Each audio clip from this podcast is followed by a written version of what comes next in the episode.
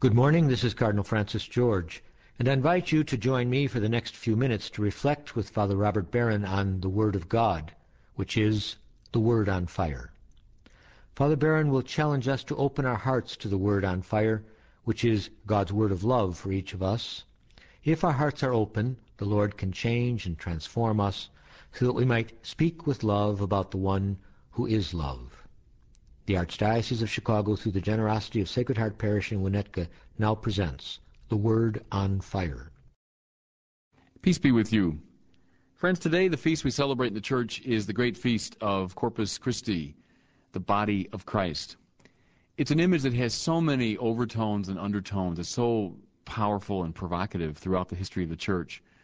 To me, the greatest thing about the image of Corpus Christi, or the body of Christ, is that it is the best description of the church. I know I spoke about this, I think, several months ago on this show, but it's such an important point. I want to just touch on it uh, briefly. The church is not an organization, the church is an organism. An organization is the United States government or the Cub Scouts or General Motors. Those are voluntary associations, things that we have come up with we decide to join, we construct them, we create them. The church is not an organization like that. The church is an organism, it's a living thing. Christ is its head and its life. Christ is the life force that holds together a body. There's the great image, the Corpus Christi, the body of Christ. We, members of the church, are cells or organs in this body. Remember these great quotes from the scripture. I am the vine, you are the branches. Now that's not organizational language. That's not flowchart language. That's organism language. Christ is the living vine, we are the branches grafted onto him. In John's gospel over and over again he says, "Live in me." Notice please not just follow me, not just listen to me, the way you'd follow or listen to any religious leader or guru. But Jesus says, Live in me. I'm your life. The church is his body. Unless you eat my flesh and drink my blood, there's no life in you. Again, we're relating to him not just as a leader and an inspiring teacher. We're relating to him as the one in whom we live. Middle of the last century, 1950, Pope Pius XII comes out with an encyclical, Mystici Corporis, on the mystical body of Christ. This was the culmination of a long period of theological reflection. Many of the leading theologians of the 19th and 20th centuries put a great stress on this theme of the mystical body. What they loved about it was this the connection it made between church, liturgy, and society. All three of those things are linked. Theologians in our country, such as Virgil Michael and Godfrey Diekman up at St. John's in Collegeville. In fact, Godfrey Diekman is still alive. He's about 94, still going strong. But a great stress they placed was on this connection between church, liturgy, and society. In the liturgy, we realize and display our identity as the Corpus Christi, as the body of Christ. But what they saw was this. Therefore, it has implications for how we live and order our society. The church's purpose is to draw the whole world into the power of Christ. Therefore, what's displayed in the liturgy and the Eucharist is meant to be a kind of model for society. One of our dangers, of course, is that we can simply balkanize ourselves. The church has becomes a little tiny uh, uh, entity in the corner, and the world and culture go on around it. The purpose of the church, of course, is to be a leaven to society, a leaven to culture, and to make it according to the power and energy of Christ. That's what these people saw in the 20th century, especially these liturgical theologians. Let me try to make sense of some of this, hitting a few of the points that these great figures made. They saw in the structure of the liturgy a display of this new life, this new identity that has all these societal implications. Let's look at it a bit step by step. Notice, first of all, the way we gather for the liturgy. You might say, well, that's just the warm up, that's just a preliminary to the Mass. No, the way we gather is itself an integral part of the liturgy. Our society, our culture is so stratified. It's so divided into class, social, economic, political divisions. Who's up, who's down, who has more, who has less. We live in a very divided, stratified society. How do we gather for the liturgy? Everybody's welcome around the table. Rich and poor, educated and uneducated, those who are in and those who are out, those who are societally up and those who are societally down. They're all welcome around the table. And what we're doing, Christians, when we gather this way, is we are embodying what this identity of the body of Christ is. Everyone a member of the same life.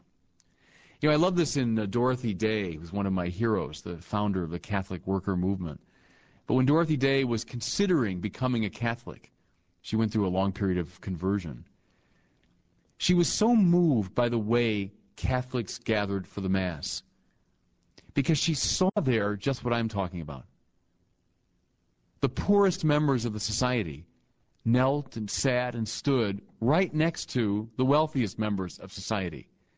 All those distinctions and divisions that were so important in the world suddenly were not important around the table of the Lord. And that's why it was so rich. That's why it was so powerful for her. Notice, too, once we've gathered, we sign ourselves with the sign of the cross in the name of the Father, Son, and Holy Spirit. Now, just last week I talked about the Trinity on Trinity Sunday. When we sign ourselves with that sign, we are placing our lives within the embrace of the Trinitarian life. We live now, as it were, in the space opened up by the Father and the Son. We live in the love that joins them in the Holy Spirit. The communio, the communion, the family life which is God, now we say that becomes our life. That's where we live. That's where we participate. Think of that, Christians, whenever you make the sign of the cross at the beginning of the liturgy. What happens next? We admit that we are sinners. And I would submit this is a revolutionary act. We together say, Kyrie eleison, Lord have mercy. Christe eleison, Christ have mercy. And then we say it a third time, Lord have mercy. Before we enter into these great sacred mysteries, the display of Christ's life, we admit that we do not live in conformity with that life. Friends, how many places in our society do you find people willing and able to admit their weakness and their sinfulness? You know, in economic and political and social settings, to admit your weakness is to open yourself to attack. No, we live in denial, we live in complacency. Call it what you want. But the one thing you don't do is you admit you're weak.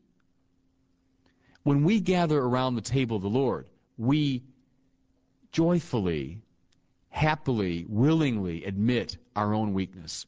Lord, have mercy. Christ, have mercy. Lord, have mercy. I stand before you as a sinner. That is so important, I think, in the Christ life, in this Corpus Christi life, that we're able to acknowledge our sin and therefore our need for grace.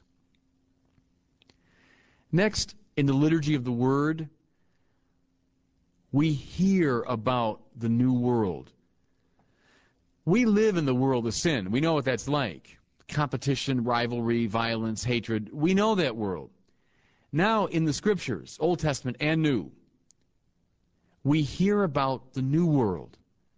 What does the world of God's love and God's grace, God's compassion, God's forgiveness look like? Well, it looks like these readings from Isaiah and from Jeremiah, from Genesis, from Exodus, from Paul, from the Gospels, from the book of Revelation. It's a display of the new world. As we gather around the table, we say, Lord, draw us into this new world, that we might become more and more the Corpus Christi, the body of Christ. You know, I tell my students here at Mundelein that that's really what the, the homilist does. The purpose of the homily is to display that biblical world in all of its surprise and all of its strangeness, to draw people into it. Think about this too. After proclaiming our faith, we intercede to the Lord for one another. Again, the sinful world that we live in, you know, it's I'm in it for myself, you're in it for yourself, and we live in this sort of rivalrous competition. But around the table of the Lord, when we're living the Corpus Christi life, of course we pray for each other. We call to mind the needs of the community and we pray for one another. Yes, we do bear each other's burdens when we live around that table and we live in that body. The collection, every pastor's favorite part of the liturgy, but the collection is not just a pragmatic consideration. The collection is liturgically important because we're making a very similar point. We are generously contributing to the work of the church on behalf of the poor and the sick and the marginalized. What our society tells us precisely not to do. You know, I mean, look out for yourself and hoard things for yourself. Now, around the table of the Lord, we say we live in a new way. Now we do bear each other's burdens. Yes, we are responsible. Because listen, we're part of the body of Christ. We're connected to each other. We can't say that's your problem and not mine. Precisely as your problem, it is my problem. Now, we symbolize that. We say it precisely in the collection when we offer generously of our own wealth, our own treasure. I love the fact that just before the Eucharistic prayer, we sing the song of the angels Holy, holy, holy Lord. Well, that's a nice decorative element of the liturgy. No, it's not just decorative. We are doing something very powerful. We are trying to link our lives here to the communio, which is around the throne of God in heaven. The angels, that means all those spirits at a very high pitch of existence who are gathered around God's throne and together praise Him and thereby realize their unity. What we're doing when we join our voices to theirs, we sing their song, is we're saying we too want to be like them. We want to be a community of love and nonviolence, joined together in praise of God. Think about that when you pray the holy, holy, holy. You're trying to become like the community of the angels.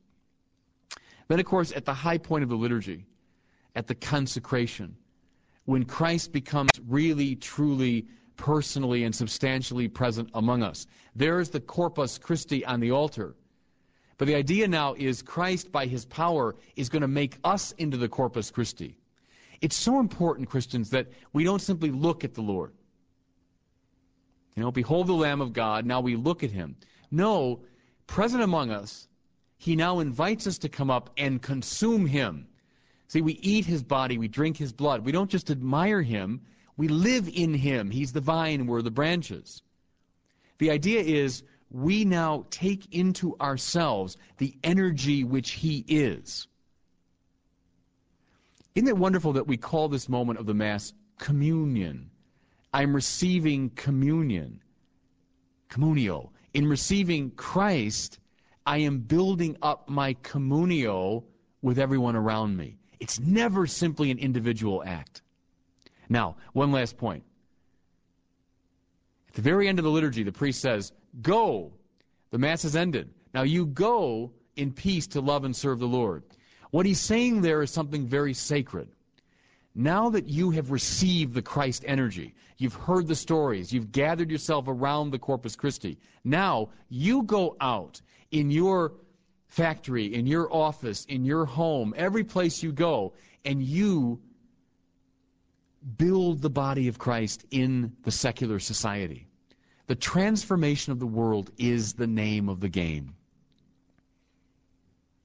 Friends, just a quick reminder check out the website, wordonfire.org, and you can contact me through that website. Keep the cards and letters coming, and God bless. I hope that you were moved today by the Word on Fire. I pray that together we might become a people on fire with love for God and neighbor here in Chicago and wherever these words are heard Until we join Father Barron again next week, I'm Cardinal Francis George. God bless you.